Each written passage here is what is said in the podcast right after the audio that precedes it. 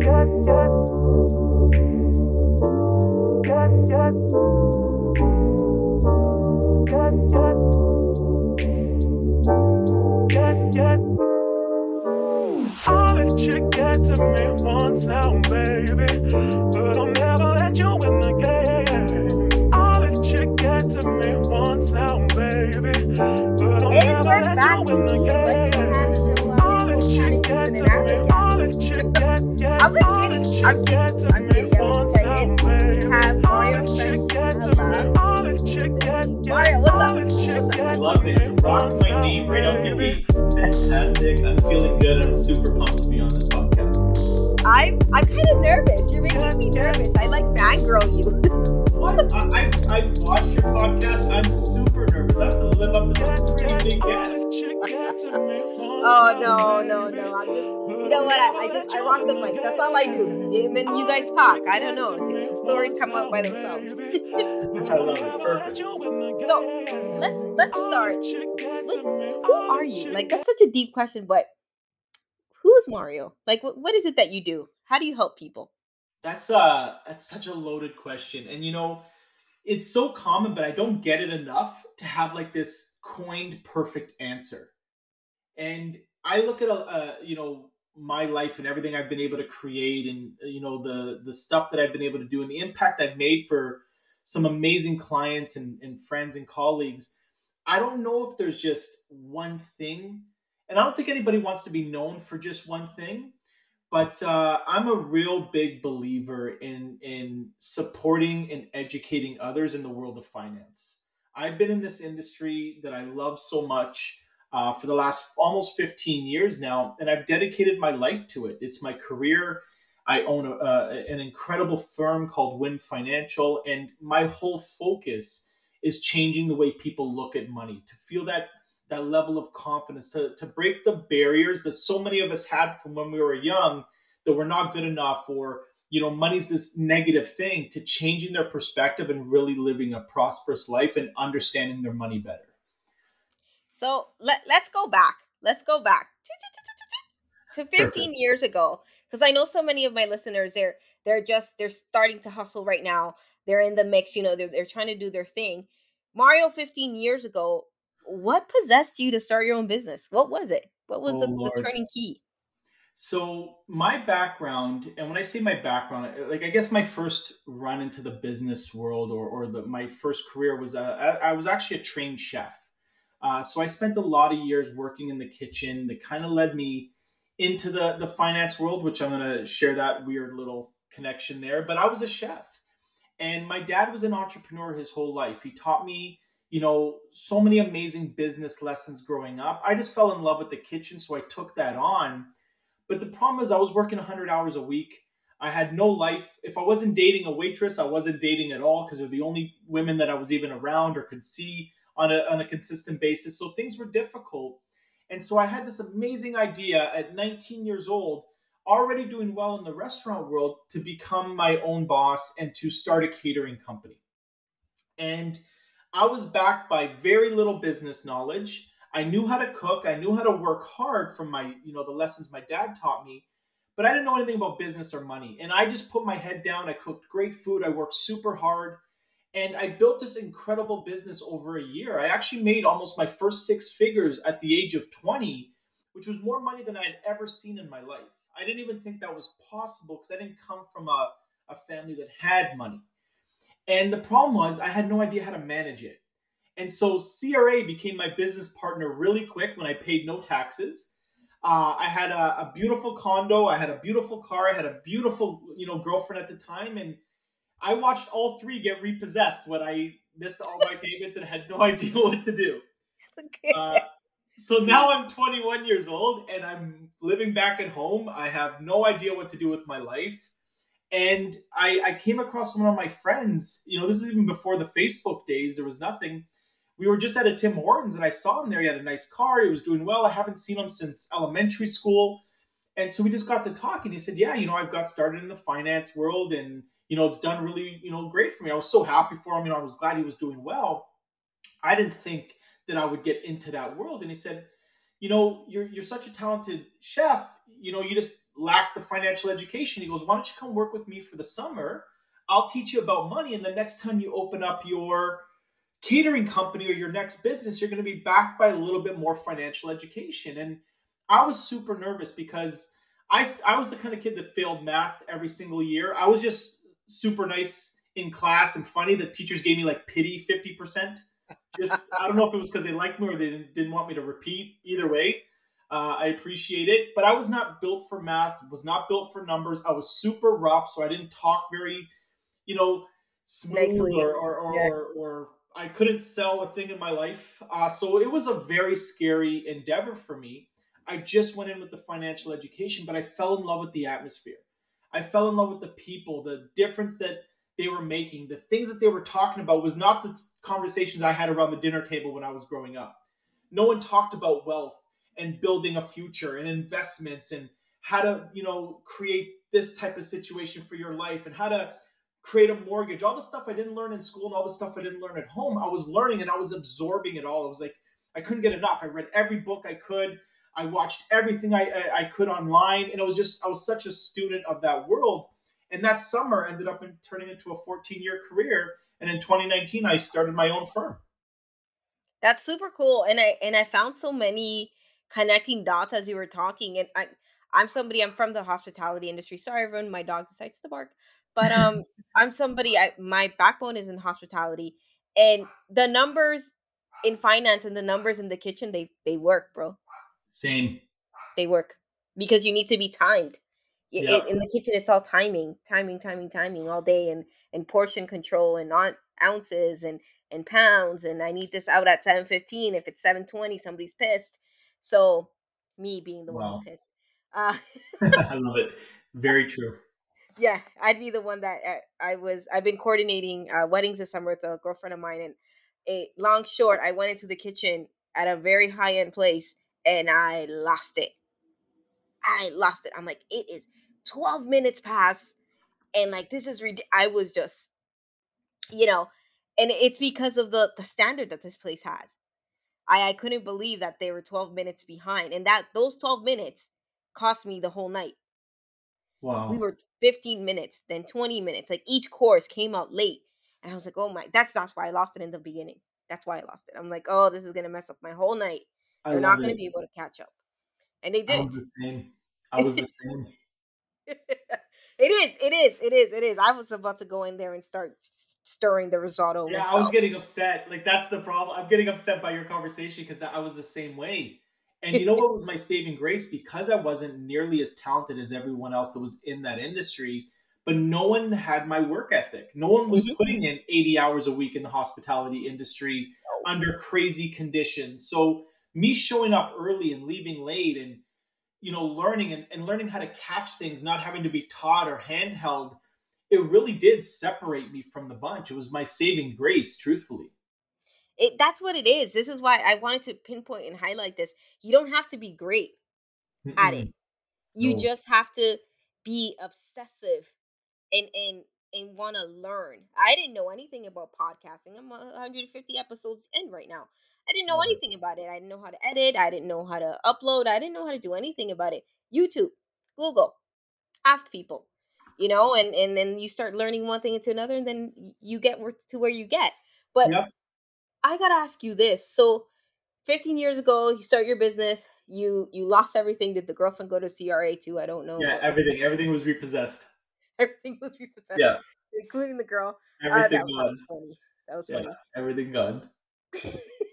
when did you start to to see that? Because i find in the first four or five years of business that anybody's in business it's super scary Mhm. um because you don't know if you're gonna last you don't know if, if you're gonna be able to make it if this is just a phase. I, I feel like once you get into like year six year seven you're like okay i'm pretty solid in in this Yeah. it's it's gonna last. When did you start realizing that this was your lifelong career? Because i see you like teaching finance to like seniors at this point Yeah, I'm not gonna lie. I, I I I know it's a cliche, but I really don't want to retire. I just want to be more in control. Like I love what I do every single day. It's there's so much passion behind it. But when did I know that this was gonna be my career? Funny enough, um, I almost knew right away. There was just a, an energy and a vibe when I walked into the my office, you know, into the the my finance office the first time, and I just I saw the buzz and the energy and people on the computer over here, people uh, chatting over here, and people were just in suits, and I'm like, man, this is so far from my world that the fear kind of hit me. And the, the truth is, and I have not been scared for a while. I was it was easy for me in the kitchen because I was just good at it. I was doing it for a while. I got too easy and comfortable in my career as a, a owner owner in my catering company. I was just too comfortable, and I hadn't been uncomfortable in so long that I started just becoming obsessed. And then when you start learning about how people are getting taken advantage of and people are getting ripped off, and you just start developing this passion, and it was in me. And once it was in me, it's never left. Like I still have the exact same passion I had 15 years ago. I still deliver with the same intensity. I still work the same amount of hours, regardless of my position and what I've been able to create in my life. I'm still so 100% immersed in it. And I think because I fell in love with it so much that I didn't have to ever tell myself this is it. I just kept doing what I love. Mhm. You know what I mean? When you find Yeah. the right partner, it's not like you you have to remind yourself you love them every day. You love them and that you just get to be in that relationship. It's like I get to do what I love. I get to be with who I love. yeah and it, it just becomes it just becomes part of you it's something so normal kind of in, in the sense like you met in a past life One like million percent. before Yeah, I agree with that. That's a great way of putting it. That's how I feel every day. cool you're making me happy this, this is what you do You Yeah, I do. I. I love it. I, I just do. I it, and I, I know a lot of people they they online they love it, but they don't really they're not really in it. You know what I mean? They they put on a, a good show, and it, it bothers me because Mhm. This is you're dealing with people's finances, or doesn't matter what you do. People are counting on you. You know, this is so much bigger than social media. It's so much bigger than clout. It's just it's you're you're, you're somebody's trusting you with their life. Like give them the right advice, give them the right support. Don't manipulate. Don't lie. Don't be a transactional business person where it's just about the sale. The time that I've taken with my clients is, it, it, um, you know, many of my clients are coming to my wedding because we built such a strong relationship. It's the greatest thing in the world. I love business more than anything on this planet. well the thing is you hit you hit a nerve with me because it's about creating the strong relationships and a lot of people think it's transactional i see it in my world a lot where uh, for instance myself i've been i don't know quote unquote a content creator public figure Mhm. whatever you want to call it i've been advice from hannah for four years now right and the relationships i built four years ago are now flourishing today today like now, right? It's taking Amazing. time. How are you? How's it going? It's not something like, hey, I want to go be on stage and this is my fee. It's, hey, so how's it going? I saw that you launched a new product. Do you want me to promote it on stories? Hey, I saw you're having an event. I can't go, but I'm gonna buy you. A t- I'm gonna buy a ticket. Go ahead, give it away to somebody. Oh, you're moving stores. Do you need anything? I know a painter. I know a plumber. I know somebody Yep. who puts floors. You know, just being of service to Wow. somebody. And I feel like so many people miss that. They miss it completely. Ah, you ah, we can have a whole episode about this now. Oh, I'm totally in. And they do. They do. They miss the picture. You know, we get a lot of resumes and we get a lot of people that want to work for our organization. And we don't have, you know, this crazy system that we're so picky because you I've always learned you can't measure the heart of an individual. You know, a resume doesn't tell anything.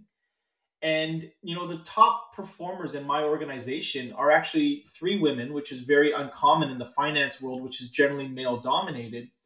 And all of them are under the age of 30. My top producer is 20 years old. Look at that. And I love seeing young people with work ethic and drive because they get such a bad rap that they don't have either of those. And when you love what you do and you're part of an atmosphere that cultivates that love, you you become better. You become immersed. But then there's people that you hire and they're only in it for themselves. They're in it because they see the money, they see the the glamour of all of this. And guess what? They never last. They never no. last because they realize the money doesn't come like that quickly. It doesn't come overnight and they're not they don't care about anything else that's meant to keep you there or make make you fall in love. They fall in love with the money but the money's never going to make them satisfied. Then they end up doing the wrong things. They end up cutting corners and it's just we can't have that.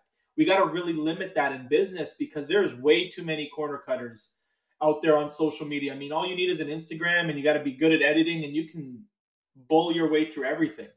Oh for sure. I love that you say cutting corners because i'm somebody who I, I, you could probably tell I I put in my time, man. I put yeah. in my time. It is just day in and day out. I, I always get asked like, how are you on social media? How is it that you work a full time job? How is it that you do? I I have like five six jobs, bro. Like yeah, it's just one of those things. Like you do so much, but it's the consistency. I always hear this is my number one pet peeve, and whoever's listening, oh, have you monetized a podcast? I'm like, this isn't. I'm like, it's not. It's not for monetizing. Like it, it, it could be if I wanted to, but I've had people Mario who are in the industry who are like top dogs in the like yeah. that have been doing what they're doing for years that have DM'd me asking me how can I monetize my podcast and they're on episode 12. Yeah. This is too much work. I said, you're not going to see the monetization right off the bat. I said you have to put in your time. You have to build your fan base. You have to build your listenership. You have to trust people. You have to get guests on. Like it's a whole thing. It takes time. It's not going to happen in 12 episodes. If it can, it God bless you. Proud of you. That foundation has to be solid. It, it really does. Like I'm going to be very transparent. I've never, I don't think I've ever said this on a podcast. My first four years in finance, I made like seven grand. Like it was bad. It it was bad, but I I never missed anything. I fell in love with it. I had to do little side jobs here and there to keep myself mm-hmm. afloat, but I never lost sight of the goal and the dream because I was never money motivated. And now yeah. I look at my business and my career, and it's just amazing where things started to where they are today. And it's so difficult in a world of instant gratification for people to understand that business takes 10, 15 years sometimes to be an overnight success or to really see the, the fruits of the labor that you put into it. Even five years, six years. But I'm Dude, telling you, people want it right facts. away. They want it now. You're spitting facts. It that's what I keep telling every I say it the 10 when you see somebody's year 10 is when you're like, wow, wow, look at Mario. He, he's really made. But you put in 10 years, 10 dog years. yeah, it's it's seriously, I really did. You did. I, I, you, I, you know, I made my first six figures in in the catering world, world my first year. Lost everything because I didn't know what I was doing. I didn't make my first six figures in finance till my fifth year, but I've never gone anywhere below that since. So it, it, may have been a longer drive to get there, but my lord, once you build that foundation solid, you can do whatever you want with the walls of your house. It's not coming down anymore. Oh, that was a gem. Did you guys hear that? That was a gem. You guys better go back and listen to it again. That was a gem. it's true. It's true. It takes a while. Oh, I told you about my grandfather and how he used to the the taxis. And yeah, I love that story. Yeah, it took him a few years. I was talking about him that's legacy, man. You haven't been on Earth for 20 years and it, you're still being talked about. But it took him. My mom was in her teenage years, and she was still picking up the phone at 2 a.m. for his clients, calling the house, saying, "Oh, is he gonna be there for four? He was never late, never miss a shift, never late. You know, it's the it's the small things. A different breed. Yeah, it's the small things though that make you that make you different. I've I've had the pleasure of working with individuals that do keep their word, and I've had the pleasure of getting to know others that you book a call for six and it's six forty five, and you're still waiting for them. Yeah. And, And then you're like, okay, well, you're not valuing my time. It's a complete turnoff to me right then and there. I'll still take the call, of course, because I'm not in a position right now to to be like, "Oh, I'm not taking this call. But it it kind of I'm like, okay, well, you're not taking me seriously right now, and you know. Well, So this is it's what I'll tell you on that, if I can speak on just what you said there, because I used to have the same mentality, but I'm going to be honest with you. Respect is not something that you have to reach a certain level before mm. you accept it in your world. I think respect is something that you, as a person that's providing a professional service to help someone else, deserves today, whether it's monetized or not. And when someone doesn't respect your time, or if somebody doesn't respect your business or respect your craft, you don't don't tell yourself, "Oh, I, I got to take anything I can now," because the truth is, you're taking on something that you don't believe in anyway in that moment.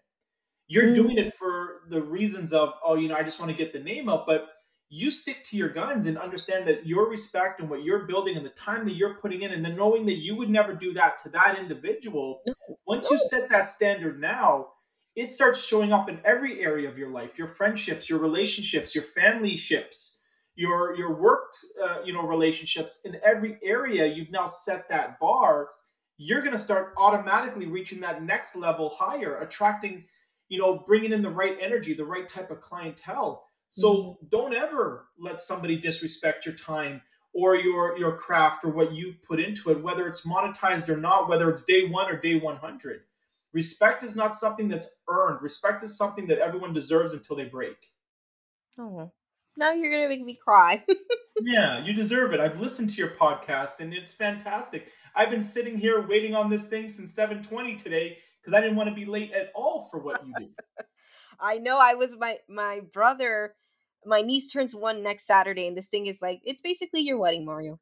It's like your wedding. This birthday party has turned into a wedding, uh, Is- are you and excited I, oh, I'm over the moon. I can't believe. So, long story short, I called my brother and I were very close. Um, so my aunt, who's my mom's youngest sister, had him at 19. So my mom took him and wow she raised us together. So it was him, I, my grandparents, and my mom in Dominican. So him and I are extremely close and we're cousins, but he, if I call him a cousin, he's offended. And okay yeah, he's like, no, we're brother and sister. What's going on? We got raised together. Like to him, it's he's my watchdog, yeah literally. So whenever I'm going to do anything in life, anything, I always consult him, always. And when I decided to get a divorce, I called him. He's one of the first people I called, and I said, "Hey." He goes, "What's going on? I got something to tell you." I said, "Me too." I thought he was going to tell me like eh, I don't know, cuz he's doing very well in his career right now. I thought it was something career oriented. Granted, he's been in the automotive industry for 10 years. So, you know, it's time, right? And he tells me, "I'm having a baby." And then I started to cry and I said, "Well, I'm getting a divorce." So this niece, she's very special wow very very special because he he was the first person I told and I was the first person he told of like our life changes. yeah So his um I'm tearing up. His girlfriend was super nice and she let me be involved in the gender reveal and the baby sh- like she let me be super hands-on not to think about the turmoil that I was going through. So she's special because it was it was like dark for me, but she was like a little ray of sunshine that's like that came through, right? So she's super special. So I can't believe she's turning one. And yeah, I'm excited. I'm excited. I'm excited that she's turning one. I don't really showcase her on social media because I feel it's weird showing a baby on social media. But totally agree um, with that and uh, i think that's absolutely beautiful though yeah, she. I'll, I'll send you. I'll send you a pic. She's a sweetie. So Oh. it's a whole production. This thing we got a clown and amazing it's it's fun. But what was one of your toughest lessons that you feel that you've learned during Oh business? Like that one that kind of sticks out to you the most? Uh, I think over the years, this answer has changed because I've Mm, been asked it a few times uh, in different scenarios. And I think the answer has changed. But now that I'm a little bit older and kind of been in the industry and I can see it from a different perspective, I think the biggest lesson that I've learned is that it's really honestly okay to set boundaries. You lose a lot less than you think you do when you say no. mm, And I know I struggled with that because not, you know, not that I'm a recovering people pleaser. I obviously want to people please in my industry, but yeah. I always wanted to be the guy that was hands on, that, you know, didn't let anyone down, that went that extra mile. And sometimes it's appreciated and sometimes it's not. And what I realized is the ones that appreciated it they would have done it anyway. They appreciate anything. They live a different lifestyle as far as the way they think about the world. They're they're grateful. The ones that don't appreciate it, they would have never appreciated it no matter what I did. So I realized I don't have to give my all to everyone because then I become useless to the ones that are super important. And so it's not no longer about trying to please everyone and, and, and make sure I'm there for everyone. It's letting people fail realistically when they need to. The ones that are going to make it through are going to make it through no matter what. But I get to conserve my energy. I get to, you know, find that balance. And it's a lesson I'm still learning and it's a lesson I've recently learned. So this is a new endeavor for me. But if I had to pin it, it would be, you know, saying no doesn't mean you're losing out on anything. You, you're, you're actually gaining. It's just a weird way of looking at it. People think that if I say no to this opportunity or no to this person, I'm going to lose. But you're just inviting something in your life that makes you unhappy or sucks your energy anyway. Even if there is a gain, it never, you know, surmounts the, the, the loss that you just had to give up to earn that, whatever it was. So saying no is actually so freeing and you lose a lot less in the long run. Have you written a book? You should write a book. I Man, buy you're it. the 400th person that told me that. I want to. I don't know. I don't know why I can't. I don't know why I haven't. I don't. I don't know. Five need to. podcasts from now with somebody, I'm eventually gonna write it. I just don't know. I'm I'm seven podcasts in, and I I get that every single time, and I, I just I don't know why I, I still haven't done it. It's You the need. I get razzed about it more than anything else in my life. You should. I would buy it in a heartbeat. You know what? You. What I feel you would need is like those the writing coaches. You know, like the ones that take you from step one to step a hundred Yeah, while I you're have writing. amazing ones actually that I'm gonna be relying on very soon. You see, you have it all. It's it's the right time. It's when it's the right time, you'll find it. I always I get asked whenever my writing book, I'm like, I I don't know, let me clone myself. Oh, I let me love it. clone Hannah. Maybe she could sit down and write. Yeah, Because seriously. There's no excuse. I just I, I don't know. I don't I never know what to talk about. There's so much. I don't know. I I, I will. I will. I will. I, I will. I give you a, a tip. I, I say this on the podcast a lot, but my purest emotions come out in writing. The most pure ones. Um they can't come out in a conversation. It's just me, pen, paper. It's like it's like Yeah. automatic. It just I'm like, oh my god, I just wrote that. Ooh, that was, you know? I just Totally with you. Yeah. Yeah, I think it'd be fun. I think it'd be fun. See, I'm your. I thought I was special. I was gonna be like top three podcast, and you've been on seven. I'm so sad. Uh, but I'm not gonna lie to you. I love the whole vibe of this one because there's no agenda. Usually, you know, and I, I'm grateful for every podcast. So obviously, Yeah. not talking down to any of them. They were no, it's wonderful hard work. experiences. I always my favorite conversations are always the ones that don't have an agenda.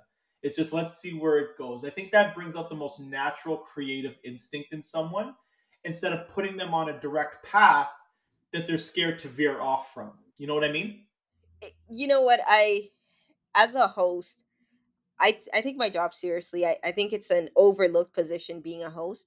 But Yeah. your job, I think my job is complete when the other person on the other side feels like they've been presented properly, like their true self.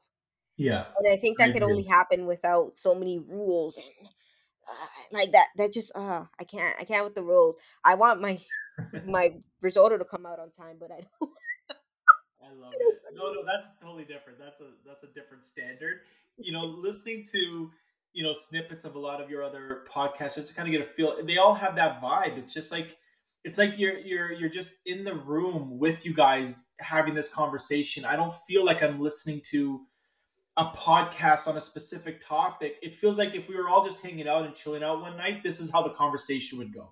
That that was the whole vibe. I was really when I started I started my podcast for two reasons. One, I wanted to be on one. I love it. I was, I was like, I so great, fantastic. it's it's 99% why I started half the things is because I just I want to do it. Like it, Yeah. like I want to be featured and I just did it myself.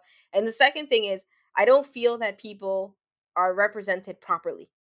Hmm. Like you have to have a certain pedigree and a certain standard to be and I've literally if I could if I could interview the homeless guy in the corner, I would. I would. Like I, I just I want and I have, but I haven't been able to record it anyways. But um I'm like, how did you end up here, bro? Like, what's your Yeah. story? Like how? I know you must be he was he's very talented. I could just tell.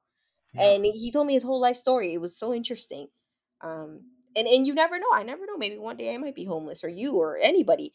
It's just it's not so far fetched as Yeah. as somebody can seem. Anyways, me interviewing homeless people.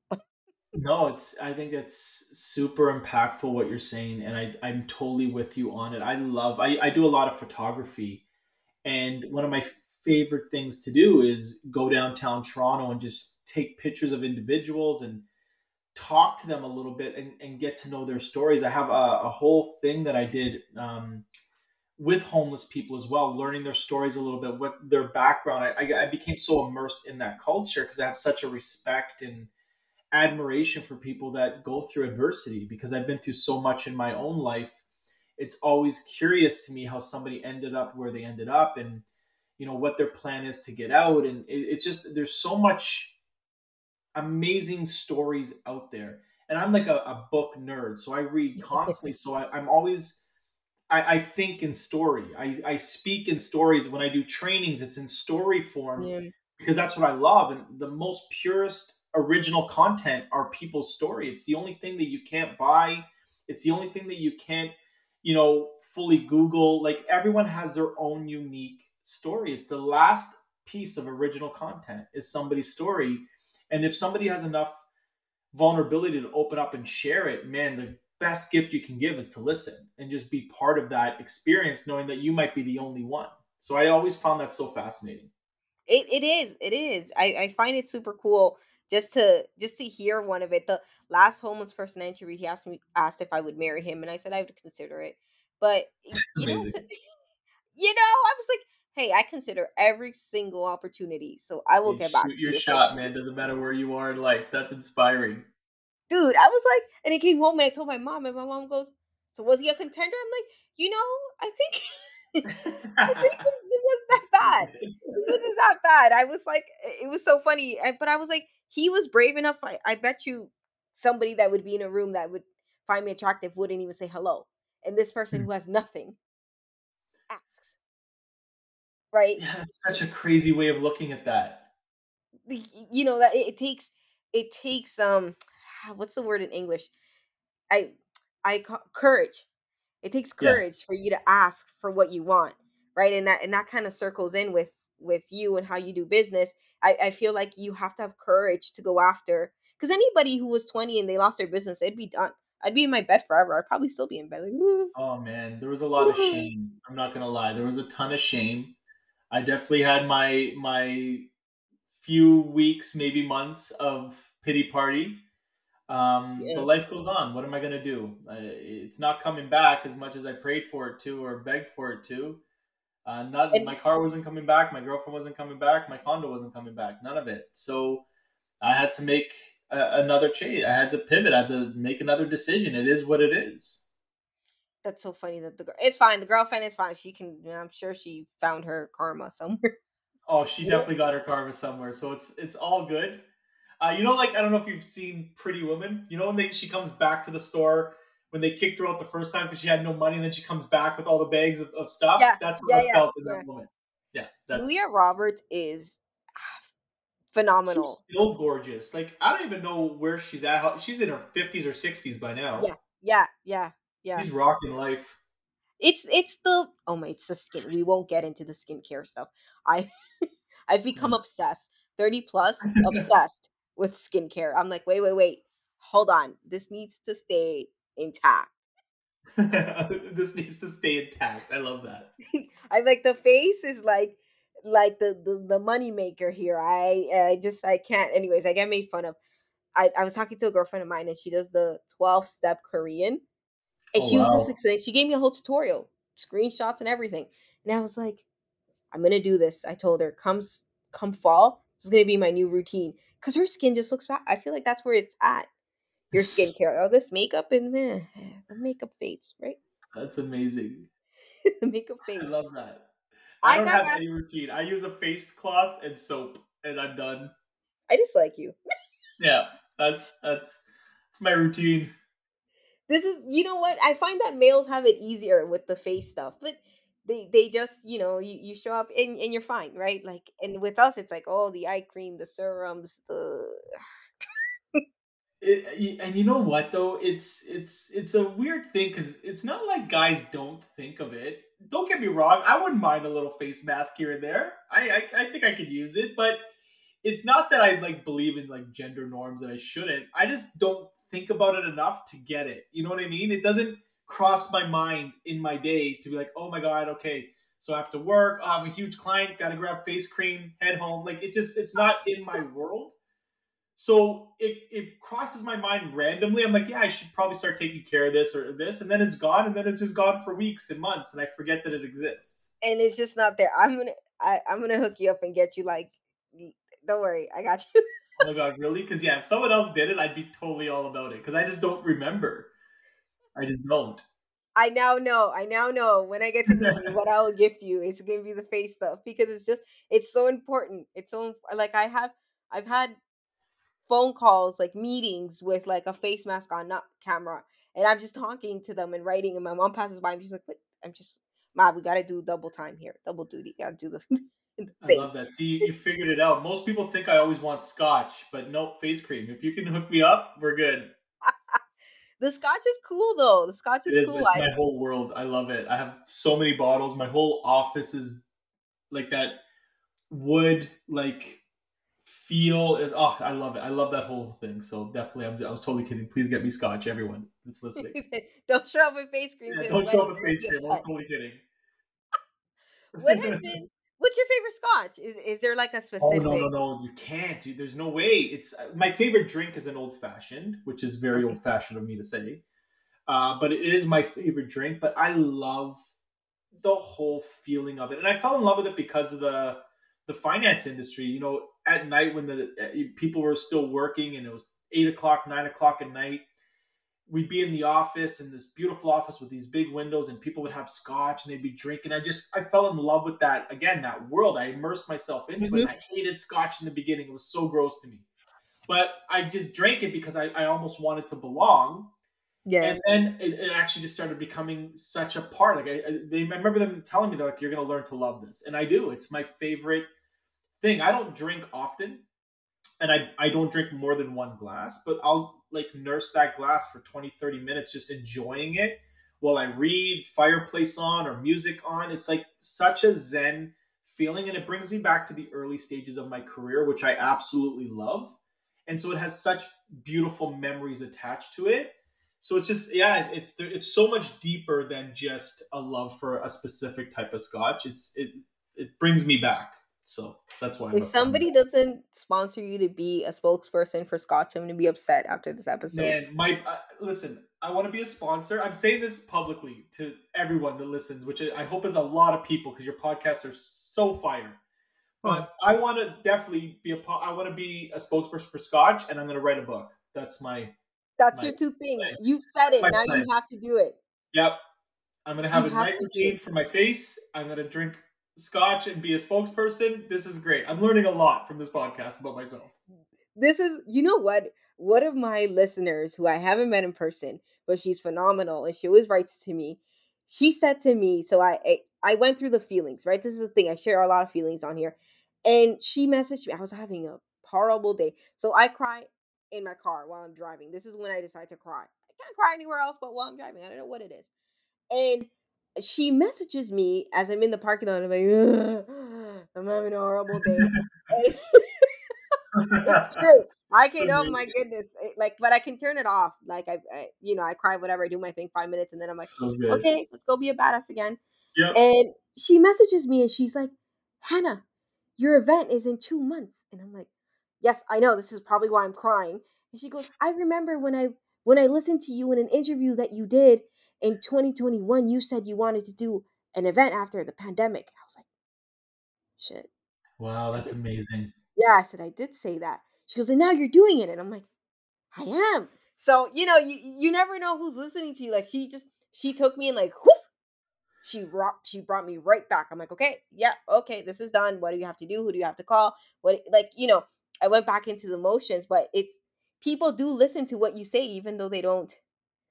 They That's don't. So good. I love when people keep you accountable like that because we forget our own strengths. We forget our own words. We say so much mm-hmm. that we don't realize the impact our words have on other people. It, it might just be a fleeting thought saying that I'm going to start a, I'm going to, you know, do a, a show or, or an event after this. It might just be a fleeting thought, but somebody else might be so inspired by that. Like, wow, we're in the middle of a pandemic and this girl still wants to create an event and she's thinking so far ahead. That could have inspired that one person so much that is so small to you and it's so big to them.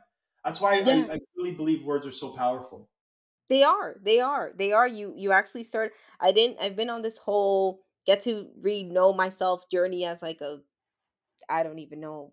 I don't even know if to call myself a feminist because I don't feel like I am, but you know, it's just like getting to know myself again. And one of the things that that really sticks out to me the most is what I say I do. Mm-hmm. Like if I say I don't like I I got asked how are you going to do this event? I don't know. but I will. And then you just you start moving and grooving and and things you you figure it out as you go. Um, and so I've learned a lot. I could tell you now, Mario. I've learned at least four things right now that I know I'm not going to do for the next time around. Nope. Uh, isn't it amazing when that stuff happens? Every time I deliver a talk, or even every time I do a podcast or a, a, an Instagram live, I learn the smallest little tidbit. And mm-hmm. thank God I don't have the mentality that I have to be perfect every time I do something because it allows me that ability to see faults that I can correct. Where I, I, find it such a uh, it's such an interesting thing when people post like a status, it doesn't get enough likes in the first five minutes, and they just delete the status. I'm like, man, are, are you how like how little do you care about your own thoughts that you need validation from people, a specific amount of people in a specific amount of time before that thought even becomes something that's worth validating. It's just so crazy to me. So I love making mistakes. Listen, I'm going to post something, it's going to get one like. I'm like, okay, great. That one person and made an impact for. I'm good with that. Next one, I'm going to try something different, but I'd rather people see my progression than my perfection. Oh, that was a gem. That was a gem. That's what that's what it is. You have to progress. I say this I say this often. If you listen to episode 1 and if you listen to now, there's a big difference in how confident I am and and with the videos and stuff. I post videos every week. Sometimes these videos do great, other times they I'm like, okay, I love your videos throwing up the do sign every time. So good.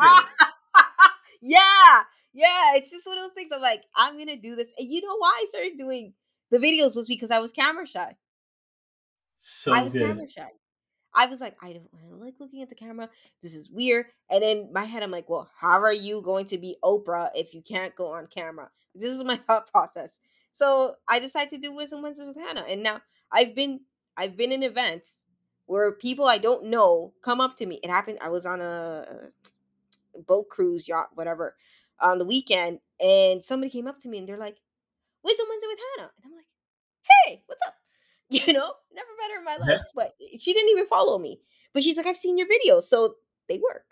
They work with the do signs." I love I, it. I, it, it works though for you because I'm like it, it's it, it, draws you in because it's that's your thing. You found yeah. your your little thing that you like, and it, it just makes you you. It's super cool. I love it. Oh, you like my? I always take so much. I'm like mm, my little videos. I forget sometimes that I do all the things. Not that I forget, but I just to me there's a I have a huge goal in my head, and I know it's gonna take time. Like it might like it's gonna take six more years because it's ten years. So these are just small things that will amount to my goal to have my show. Like Yeah. bigger show than the Advice from Hannah Show podcast. But it, it's it's my goal, and I know I have a lot to do. But like, oh, you'll be the first to know. Ooh, I was in a music video. What? Yeah, yeah. I I went, I filmed, um, and I was like, oh my. While I was there, I was like, oh my god, Hannah, it's happening. It's a thing. You're you, you're in a music so video, cool. right? That's so cool. it was fun. It was fun. I had a good time, and and like the artist, he's an old friend of mine. I've known him since I was a teenager. He messaged me. He's like, "Yeah."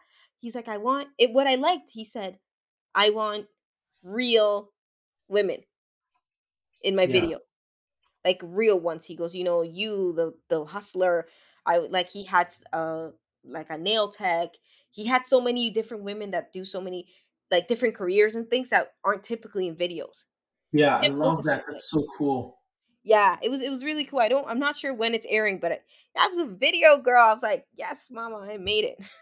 That's no, that is absolutely so cool. I, I love that. And you know what? You are super real, and I, I love your whole style because when you do watch your videos and you're, or even just having like probably 10 times during our conversation, I forgot we're on a podcast right now.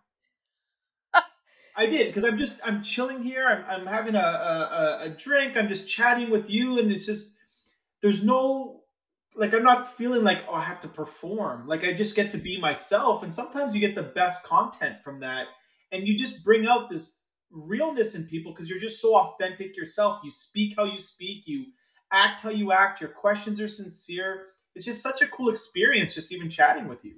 It's fun. No, thank you. Thank you. Oh, you understand. I what I feel though in my heart, I feel like a lot of people are lonely. Not lonely because they don't have friends, but lonely because, you know, in North America we work so much. Yeah. We're constantly evolving. We're doing this. It's family life. It's, you know, we're we're moving. So when you're listening to a podcast, sometimes you haven't had a genuine conversation all day. Oh, that's You've so been shark mode. It's so true because I love talking about business even after business hours, but I just don't want to talk about my day business. I want to talk about like business as a whole, like that world, Mhm. and, and or or just talk about nothing or something or the restaurant or just just having like authentic, deep conversations is so lacking in so many people's world. You know, you see people that have popularity or they have a lot of friends and people around them or colleagues around them, and I'm blessed for my life, but I rarely get to have a deep, authentic conversation anymore. well you have to be the boss right you have to be the boss the that you're you're put together and and you have to be on uh, like i i went with a friend i had to well i had to meet one of my sponsors uh yesterday uh to do an exchange for something and we ended up it was supposed to be 15 minutes and I ended up three hours with her just talking Yeah. about life and she's such a busy individual and i'm like gee are you are you sure? No no no no no. No i really want to get this idea out and it was just a whole thing and it was like i was three hours. And Yeah. i really understood i understood where she was in her business and what she was trying to do and and just the areas where she was she's not feeling enough support or you know she's concerned. I feel i find that females i don't know if you because you you have so many clients but we we're scared. Let's say i want to be a real estate agent Sure. and I know somebody who's also a real estate agent.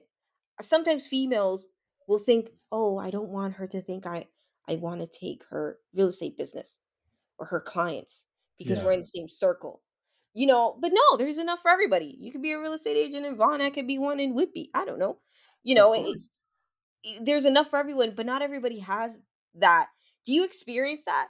Like with Oh in the yeah. finance world, just like because you're so cool, do you have other people like, oh, I can't be like you, and you're like, but you can't No, but it, it's so true, and you know, it's it's funny that you say that because, like I said, I come from uh, uh, what's it called? I come from um, a male dominated industry for most of my career, where it's it's not when I say male dominated, it's not like women are not in there. Women are, I Mhm. think, are some of the best financial advisors on the planet because their ability to have empathy that's so natural and just a different way of listening and, and caring.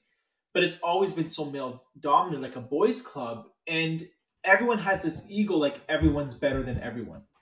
And I hate that whole energy and that whole vibe. And so I really wanted to make uh, an example and really, know let women stand out and, and be that center of attention and, and let their skills their natural skills shine. And a lot of the times when they come to my organization they have that same fear. They're like oh, you know what if there's just not enough? Or you know there's probably Mm-hmm. so many advisors. It's like this little insecurity that they had. And once we got past that like talk about absolute beasts in the industry like they're doing things that I've never seen before. They're they're some of the most talented individuals once they get over that hump of having an abundance mindset. That there's enough for everybody. That there I never have to worry about competing with another agent. I just have to focus on myself. And they got rid of that mentality of this is no longer a boys club. This is a, an equal opportunity, and I'm gonna take my opportunity to the fullest. And once they got over that that mindset, that scarcity mindset, and they developed that abundance mindset, can't stop them now. They're through the roof. They've done Oh. things I've never done in my early stages of my career. Well, that's just it. You would need a mentor. You would. I I find that that's what a lot of people are lacking. Just, just having a mentor and having somebody believe in them. It's, it's so hard for you to go talk to somebody and say, "Well, you know what? I don't know if I could do this." You know, and, it, and it's hard because then now you're showing the insecurity. Now you're showing to be vulnerable. So you have to kind of have somebody create that space for you, and that's hard. Oh, it's so hard. Like uh, Maya on our team, she's 20 years old. She got started with me when she was 19, but she's been in the industry since she was 18. And her previous company, they said, You're never going to make it unless you learn to speak more like a man. Yep. That was what they said Yep. to her at 18 years old. And obviously, it crushed her. They took her commission from her, they didn't trust her with clients. They treated her like she was a, a like a second rate citizen, like just a nobody. And mm-hmm. when she came over to our side and we got to talk to her and we built that relationship and we got to find out what her wants were and we encouraged her every day and we pushed her every day. Now she's been with us for a year. She's the top one of the top producers in almost every single category. She's my top trainer, my, one of my top managers. And it's all because the belief and that we poured into her on such a consistent basis, she couldn't help but believe in herself eventually. We were the loudest voices in her life. No longer was somebody telling her to be something that she wasn't. And if you can understand that type of, of respect for everyone that comes in your door, you're going to have a successful team. You're going to have a loyal team. And I've worked with companies where they don't treat you like that. They treat you like a number. You're only as good as your last sale and all this other Mhm. crappy cliche stuff that's out there. But man, you give somebody a, a space to be themselves, and I promise you, you're going to see a side of that person that is going to blow you away. And it, I have so many stories like that within my organization. I have the most loyal team on the planet. I guarantee. No one can take these people away. Well, that's just it. If you empower people to be themselves, they'll in return continue lifting you forward, right? It's Yeah. it's power in people. I I was stressing out a few weeks ago with like this vendor application and you know, I'm like, oh my god, nobody's applying to be a vendor. And then it like this I'm like, Hannah, it's not, it's the people. Your power is in the people. And then I Yeah. I, I sent DMs to like a few key players and I said, hey, can you repost this for me? I'm looking for a vendor. It was like instant. It's like boom, boom, Love boom. After like three, four people, it was like it party central with the vendor Okay. applications, right? But I was sitting there and, and you think you have to do it by yourself and you don't. You No. don't. You have to ask for help. Even like the the biggest, baddest, whoever in whatever industry, they have advisors, they have mentors, they have Oh people they, that gosh, they lean yeah. on. I, I go to mine all the time. I, I don't know all the answers. I don't even know half the answers. I always ask for opinions and guidance from people that I respect or that have gone through something. It's it's totally normal. Like I, I'm not gonna risk my company's future because my ego's too big to ask for help. Bro, oh my god, you dropped so many gems. Like I, I kind of want to call this episode uh "No Cutting Corners," but or I like it. It's a- something I'm when a when big you said fan of cutting that. corners. That was like bold for me. That's what stands out the most in this combo. But I have okay. What am I? Oh, I don't even want to end this episode. I'm so sad. I get him. I do you know that I officially like I fangirl whoever I interview. Like I think they're so cool. Um, it's one of those things. it is. It is. I always think like they're so cool. Like I'm like, wow, I think you're so cool. And they're like, really? Me? I'm like, yeah, yeah. Um, whenever you've been on any podcast or any interview, What's a question you wish somebody asked you? Oh, so good. That's my uh I know, right? I warm you up and then I boom at the end. I don't think I've ever been stumped on a question. And I I think the question is I always wish somebody would ask me what question that they would ask me. That is so brilliant. You're you know who's cool? You're cool, Hannah, because that was the coolest question I've ever been asked. Because it's such a difficult one. Like I'm so used to when you're being interviewed, you're so used to just be like, okay, throw it at me. I'll be vulnerable, whatever you got. Yeah. But never do I think like, man, I, you know, since I was a kid, I wish somebody would ask me about this. So Yeah. I think the question, oh my gosh, give me a second here, because this is this is brilliance in the making, and I don't even know if you know that. Oh. Uh, so good. Uh, a question that I wish people would ask me. Huh.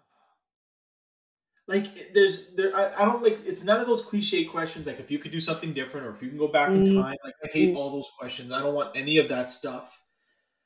No, because you were Um, born you were born to be in the numbers world. It just you, did it in the catering world because I I feel like the kitchen is numbers. Whoever figures out the numbers in the kitchen, they're they're golden, golden. Um, success. Um, amazing. You know what? And I, I, I I don't have an answer for you. This is the first time I've been stumped. No, I'm serious. I've I've always tried to give my all in an interview that I never asked like what values inside that I wish somebody would pull out. Really? I'm serious. The, you just might be the most brilliant person I've ever talked to. Oh my god. You're No, gonna this make me be it. cry.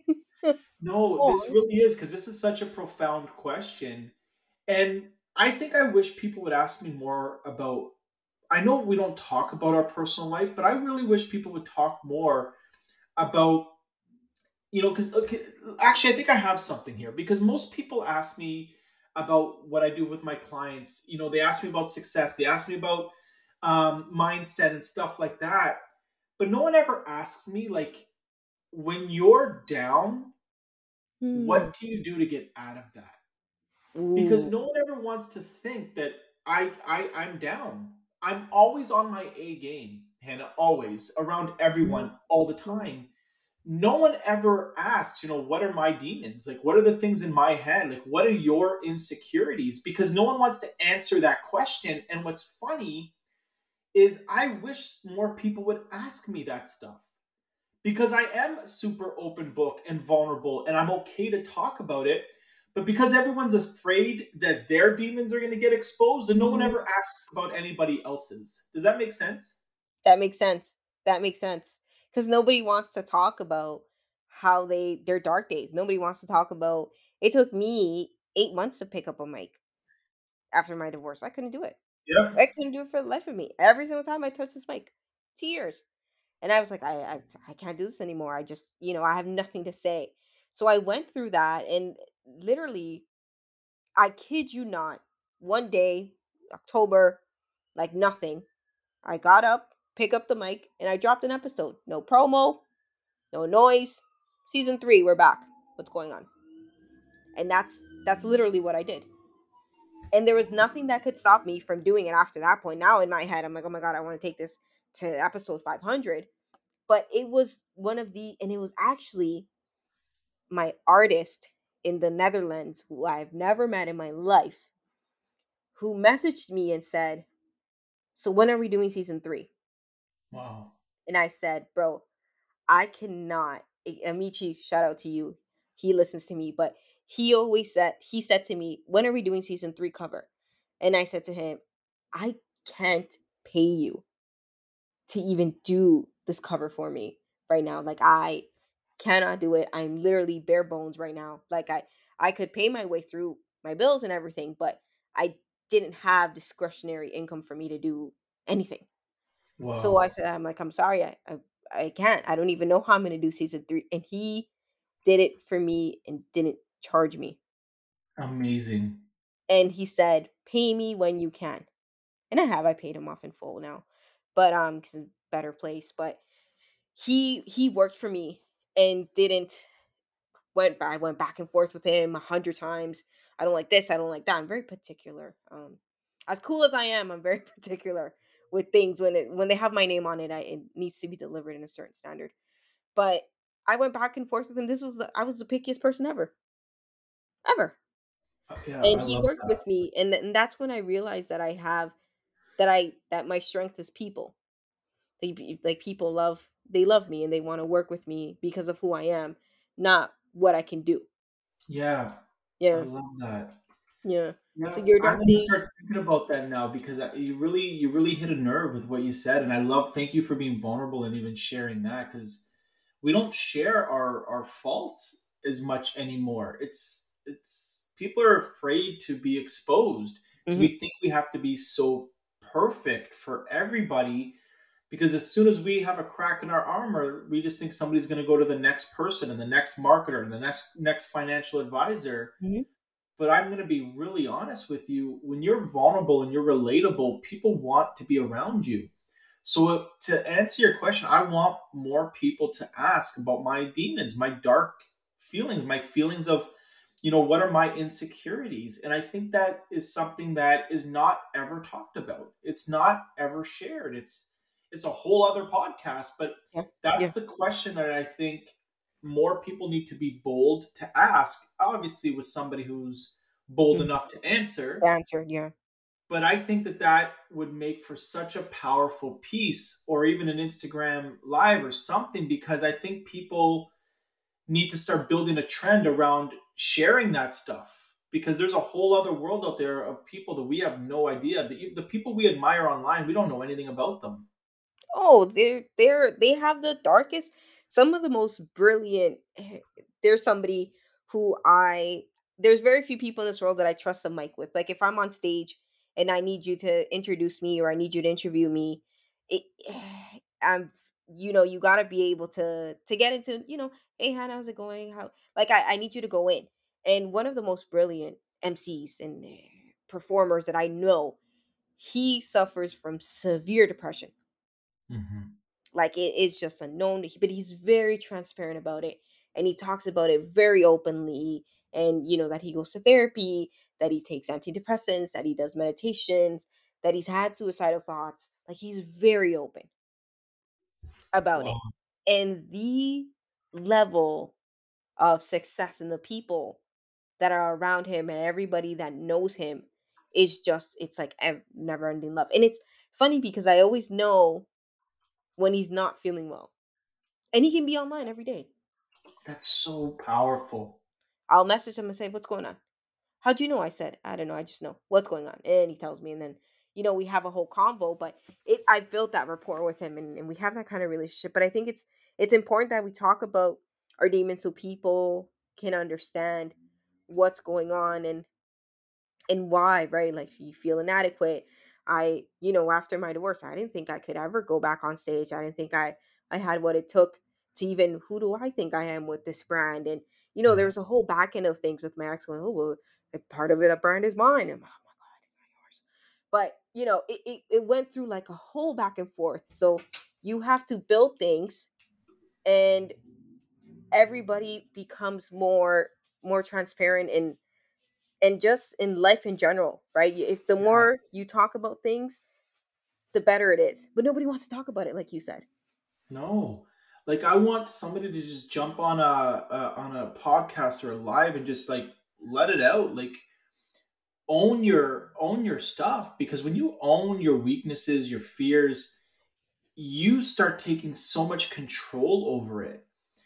You know, mm-hmm. the more we hide our demons, the more they're going to get exposed the wrong way cuz let's say I had a, you know, an insecurity and I'm scared to admit that insecurity. I keep it hidden so it automatically becomes something that's private and it's a it's a weakness, it's a touching point for me and somebody else finds out about that weakness or that insecurity all they ever have to do is mention it and now they own you because they own your power they own your your confidence they own everything about you and you instantly feel less around that person but the more you talk about it the more you own it the more you can face it you're more likely to change it, but somebody else mentioning it no longer has the same power because it's it's like I well I already know this about myself. I'm open with it. So you're not really saying anything that's offending me. And now you you get to take back your power.